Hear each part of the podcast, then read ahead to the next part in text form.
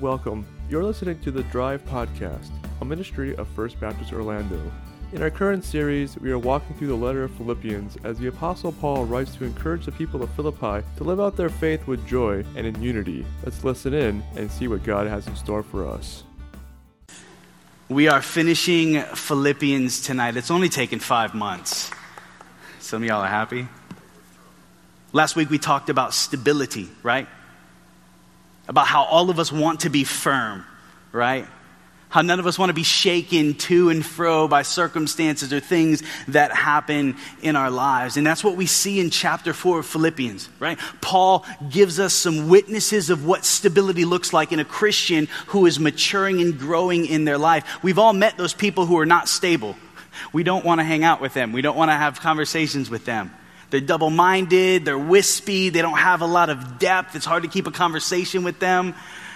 There's just something lacking in their life. And if we're a believer, if we belong to Jesus Christ, man, we want to be stable. We want to be rock solid. We want to be firm. And Paul says there's some witnesses, four of them in the fourth chapter of Philippians, that should be on display for believers who are growing in their faith. The first two we saw last week joy and peace there should be a sense of joy in our lives and peace when we are growing in our faith. Tonight we look at the other two witnesses. Let's jump in. Philippians 4, verse 10. Philippians 4, verse 10. But I rejoiced in the Lord greatly that now at last you have revived your concern for me. Indeed, you were concerned before, but you lacked opportunity. Okay, so what's happening here, the context of the passage that we're going to look at, is ultimately about Paul's gratitude for the Philippians because they are reviving their concern for him by giving him money. They used to give him money financially. They supported his ministry. Then, for some reason, they stopped, and we're not exactly sure why, but now they've been able to revive their concern. Epaphroditus, right? Paul's brother in crime who went to Philippi and started that church there along with Paul. He has gone to Paul. He's come back with the letter and they, he was able to carry the money to Paul. And so Paul is gracious and he wants to call attention and recognize these guys' gratitude. But he's not just, gra- he's not just grateful for their money. Paul's grateful because these believers are demonstrating maturity by doing the right thing by taking their resources and stewarding them and pouring them into the ministry. You, you get that, right? Like when we become Christians, it's not just here's my heart, it's here's my life. And that means here's my wallet also, Lord. Like, how can I begin to steward my resources for the kingdom? And so, Paul is super excited and he's grateful for their ministry to him financially. But he doesn't want them, he doesn't want them to be mistaken that it's not just the money he's grateful for. He's grateful that God is moving in them, He's moving through them, He's growing them up. But in the midst of this theme on generosity and giving, Paul speaks about these two witnesses to stability contentment and strength. Contentment and strength, and both of them go hand in hand. Look at verse 11. Not that I speak from want for I have learned to be content in whatever circumstances I am. I know how to get along with humble means. I also know how to live in prosperity. In any and every circumstance, I've learned the secret of being filled and going hungry, both of having abundance and suffering need. I can do all things through him who strengthens me. Now, contentment is not a new idea to us. We've talked about it here before at the drive because really Philippians is all about contentment. Right? It's all about Paul learning to see through his circumstances and live above his circumstances. Remember, he's in jail, and yet he was allowing his chains to become an offering of praise, and God was using his chains. Remember, Paul's chains were the road that God was traveling so that the entire imperial guard could hear the gospel Paul says, I don't want you to be mistaken, brethren. My chains are working out for the greater progress of the gospel. Contentment was nothing new to Paul, but Paul wanted them to know here that contentment meant it isn't just tied to our stuff. See, verse 10, Paul was grateful for the gift that the Philippians sent, but being more than grateful for the gift, he was grateful for the right response that was coming from those who were growing in faith. That's what he's excited about here. But He needs them to know that there is a contentment and a satisfaction that is deeper than material wealth. And it's something that we all need to know as well, especially living in the most prosperous country in the world. That's why Paul opens in verse 11 Not that I speak from want. Philippians, thank you for the gift. I'm grateful. I'm so stoked to see the generosity of Christ flowing through your life. But don't misunderstand me. I'm not coming from a place where I am without. There is a deeper well of satisfaction that I'm drawing from. But see in verse 11, this well of contentment that Paul speaks of, it wasn't something that he just stumbled upon, right? Look at verse 11. It tells it that this contentment was learned. For I have learned to be content. What does that imply? What does it imply that he had to learn content? What's that? He wasn't content before. Yeah, common sense. Someone else? It doesn't come naturally. no, not to human beings. Contentment did not come naturally.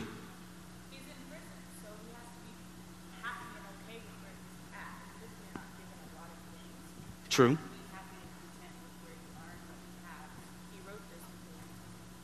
He doesn't have to be happy. I know a lot of people that are in prison that are happy, but you're right. Yeah. This is the situation I'm in. This is the circumstance I'm in. I'm not content about prison, but I am content about what God can and will do through my circumstances. Like, where my engineers at? How did you learn to engineer? right? You, you practiced, you went to school, you read, you studied. My teachers, where, where are my teachers at? Same deal. Moms, dads, where are you at? How'd you learn to parent? You failed miserably, right? And you continued to go along the way. That's how we're doing it. Like, I hope I'm not wrecking my kid's life. Uh, she's four now, so hopefully she'll forget everything I've done wrong.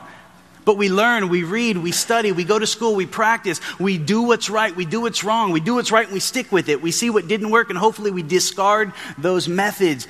Contentment is learned, and this should be an encouragement to us. Because even Paul at the end of this letter says, listen, contentment is something that I needed to be enrolled in. Some of us keep needing to be re enrolled in this course of contentment because as we'll see, we're trying to find contentment in something it was never meant to bring. Contentment is found in one place. So, how did Paul learn contentment in whatever circumstances? He entered into whatever the circumstances, and he let God teach him there. This is important, okay? Because whatever circumstances you're in right now, whatever crisis, whatever prison, whatever chains, those very well may be the very place that God is trying to teach you contentment. We're pretty sure that Paul came from wealthy means. I mean, go back and read chapter 3. The dude's resume, he had everything. And so I don't think Paul learned contentment before he met Jesus. No, I think Paul learned dependence on God through the failure of his circumstances to ultimately meet his needs. Let me say that again. Paul learned contentment and dependence upon God through his circumstances failing to meet his needs. The same is true for all of us. Until we learn that our circumstances and whatever we're really hoping for can't save us, can't meet our needs, then we're going to keep running back to that broken cistern to try to get full. And so, whatever situation we're in, man, whatever circumstance, I'm convinced God wants you there. He's teaching you contentment. Now, there's a caveat, though. If you're in a relationship where you're getting beat, Okay? We need to talk and you need to get out of that situation or any other number of situations that are sinful that you shouldn't be in.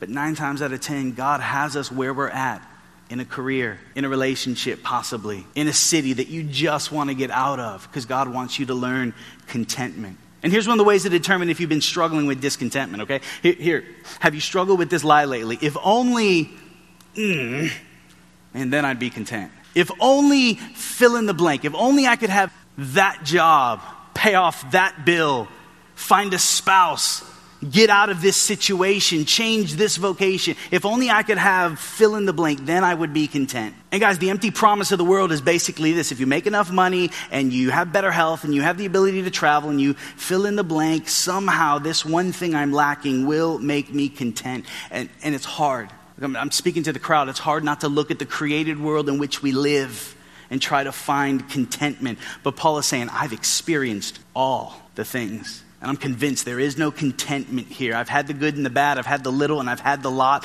I've come to the conclusion that the circumstances, the stuff, they've got nothing to do with true contentment. And in fact, I think in, in Paul's case, and I believe in, to some extent ours as well, God allows those circumstances to train us to that conclusion.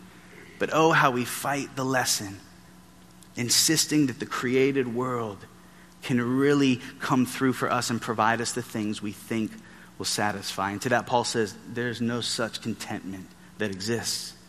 See, Paul knew the contentment of both possession, he had all the things, and position. The dude was a somebody in the world in which he lived. But both of those were lessons he had to unlearn in order to write verse 11. And so the question becomes for all of us how do we do content when our circumstances are not conducive to content? How do we do content? Because I'm pretty sure some of our circumstances are not what should or could be fostering contentment. When our circumstances don't provide the stuff of contentment. If we're to learn from Paul, it means that we have to arrive at a place where we stop looking to the circumstances or the stuff to provide what only God can provide. And this is where that second witness comes in the witness of strength.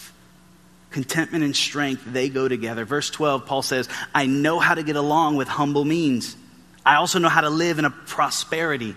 In any and every circumstance, I've learned the secret of being filled and going hungry, both of having abundance and suffering need. And then he tells us the secret I can what? I can do all things through him who strengthens me. For Paul, the strategy of life, real life, was independent of his circumstances. Remember the hinge verse, chapter 1, verse 21? It's the hinge, I believe, that he hangs his hat on for the whole book. For me to live is Christ. For me to live is Christ. Christ is life to me, whether I have little or I have more than I need. Are, are we able to make that conclusion tonight? That if Paul specified what he learned from getting along with humble means, I think he says something along the lines of it teaches us a desperate dependence on God that should be the norm regardless of what we have. Getting along with humble means teaches us the value and the power of the prayer give us this day our daily bread, Lord. But Paul also says, I know how to live in prosperity. We live in a prosperous culture, right? Think you'd all agree. And yet, few people know how to do that correctly. And learning the secret of how to live in prosperity will mean we see everything we have is from the hand of God, and we're simply been entrusted as stewards. You know what a steward is? Steward's kind of like a trustee. It'd be like a trustee today. And do you know that it is illegal? You will go to jail as a trustee if you use someone else's goods or their funds for your own benefit or your personal agenda. Guys, the Bible's very clear to whom much is given, much will be required. I do not want to stand before God when He says, Hey, what did you do with my resources? And I'm like, I got more TVs in my house than people. I got the latest iPhone as soon as it hit the market and I didn't allow my resources to push kingdom agenda forward, to work for kingdom expansion. So Paul could do hungry, Paul could do well fed, Paul could have abundance, he could suffer need because Paul knew that his circumstances, humble or prosperous, were not the indicators of God's love. Hear me, guys. Your circumstances are not indicators of God's love. Circumstances never are indicators of God's love. The cross is God's indicator of God's love for you always that. It's not if God really loved me, then He wouldn't let me walk through this situation. That is a faulty theology that will always fail you. Prosperity theology, God wants you to be healthy, wealthy, and wise. It's not biblical. Jesus was a man who suffered, a man of sorrows who didn't have a place to lay his head. And yet we're called to be conformed to his image. Why would God not do the same for us? Right? So, circumstances are never indicators of God's love. Instead, they're invitation to trust God's love in ways that will declare His glory both to us and through us. Circumstances are the sound God's voice is making, calling us to trust Him and His goodness to us, even when it doesn't look like it, even when it doesn't feel like it. And I'm speaking from experience. Because I've had hard circumstances, I've shared some of them with you. And I know some of y'all have some really horrible things that have happened in your life. And yet, God is in the, is in the business of taking those hard things and working them for good. But God's also in the business of redefining our definition of good. So, circumstances don't indicate God's love. And so, we come back to the secret. Okay, how do we learn this contentment? Verse 13 I can do all things through him who strengthens me. And all God's people said, Tim Tebow. Right? I mean, I love Tim. We go way back. We had Tim's dad come and do a Youth for Christ events once um, in Sebring. He yelled at us for an hour and a half, straight fire and brimstone. His dad lives on the missions field. So if you ever have a choice, invite Tim and not his dad, okay? this is a powerful verse, right? And it's often, we're going to have to scrub that part from the thing. This is a powerful and a misunderstood verse. For starters, it doesn't mean I can do everything, right? A la Superman. That's, that's not what it means. This verse gets taken hostage by the athletic soundbite, right? You know?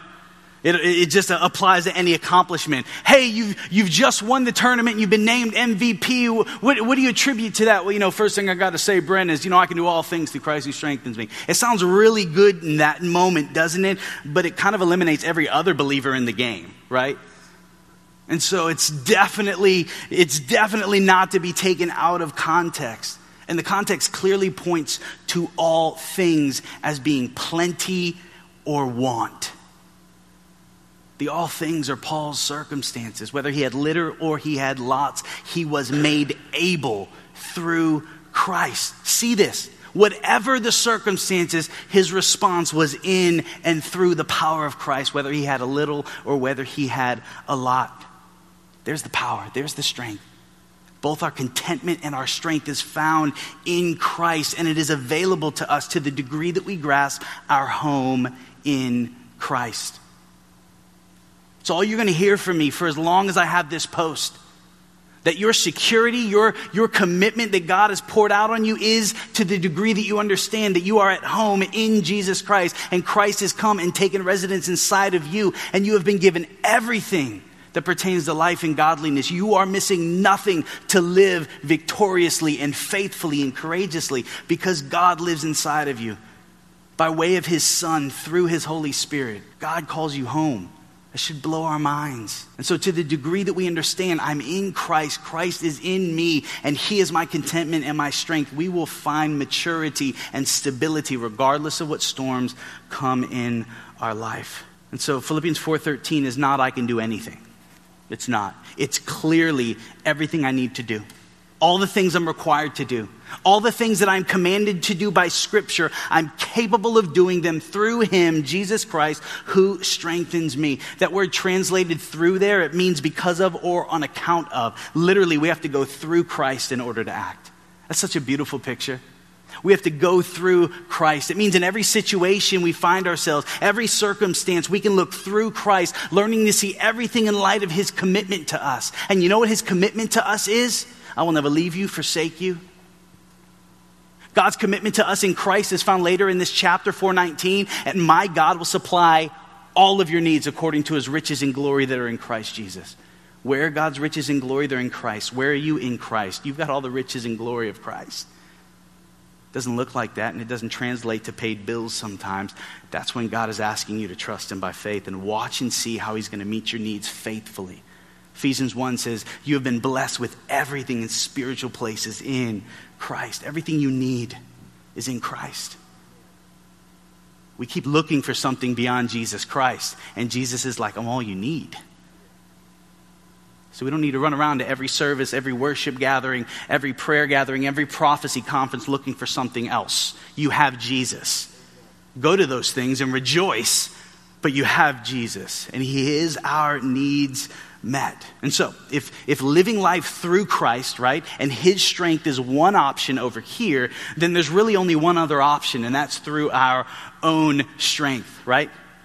And because our culture champions hard work and success, we're tempted to approach the life of faith from this standpoint of our own either inability or ability. But Paul's been pretty clear all along in Philippians, as well as the entire New Testament, that your good works do nothing for your salvation your good works do nothing to curry favor with God. Our work can't purchase God's forgiveness. Our performance consistently falls way low of the standard that God has raised up in Jesus Christ and his cross. Perfection. None of us can get there. That's what the Sermon on the Mount is all about. Jesus shows us in the Sermon on the Mount that none of us can live the kingdom life. That's the goal. But He can, and He will, in us, as us, and through us. It's the beauty of the gospel. And so the only options we really have are do I rely on myself? Do I trust in myself? Do I look for contentment in the created world? Or do I lean hard into Jesus Christ, His strength, allowing Him to show me that He's my needs met and He is my contentment? And His strength is always available to us, for us. Listen, none of us will ever have all that we want. You won't, okay? Because there's always going to be something else your heart wants. So just hang that up. And none of us are ever going to be everything we want to be because eternity has been placed on our hearts. We were created for another place. And so this will never satisfy us. There will always be a longing, and that longing is to be found in Christ and in the future that He's bringing to us. That's a statement of fact. And yet, the promise for us throughout Scripture, Psalm 1, Jeremiah 17, John 15, is that as we abide in Christ, as we cling to Jesus, as we grow our roots into the soil that is Christ and His grace, there will be an abundance of fruitfulness and a lasting sense of purpose and meaning and satisfaction, guys. Contentment is found in Christ and it is available through Christ's abiding strength. These are witnesses of stability, but they come as we get a consciousness of Jesus. That's why we look to Jesus. It's why we sing about Jesus. It's why we talk about Jesus. It's why some of y'all need to look to Jesus more and talk about Jesus more and think about Jesus more. It's why the writer of Hebrews says we fix our eyes on Jesus the author and the perfecter of our faith, who for the joy set before him endured the cross, despising its shame.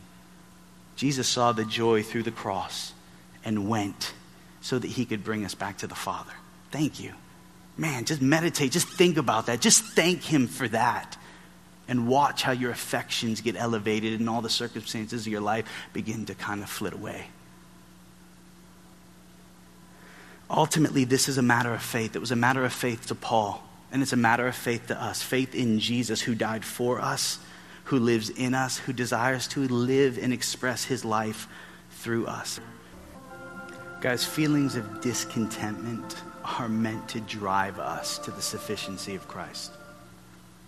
Feelings of weakness and inadequacy are meant to do the same.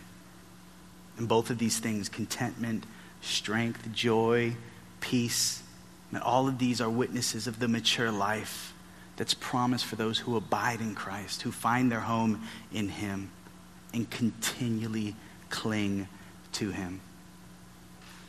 I hope you've enjoyed Philippians. It's been a long journey, but that you know now, as I have repeated over and over and over and over and over and over and over truths that we learn from this letter that, man, they're in your back pocket. And then when life happens and when crisis hits, you know where to go to. That you find yourself in Philippians sharing about what God is doing in your life. That's my hope and my encouragement as we walk through Scripture. So I'm glad and, and grateful for you guys bearing with me for five long months. Next series, I won't hang out in one verse for a week or two. Or maybe, I don't know. Let me pray about it.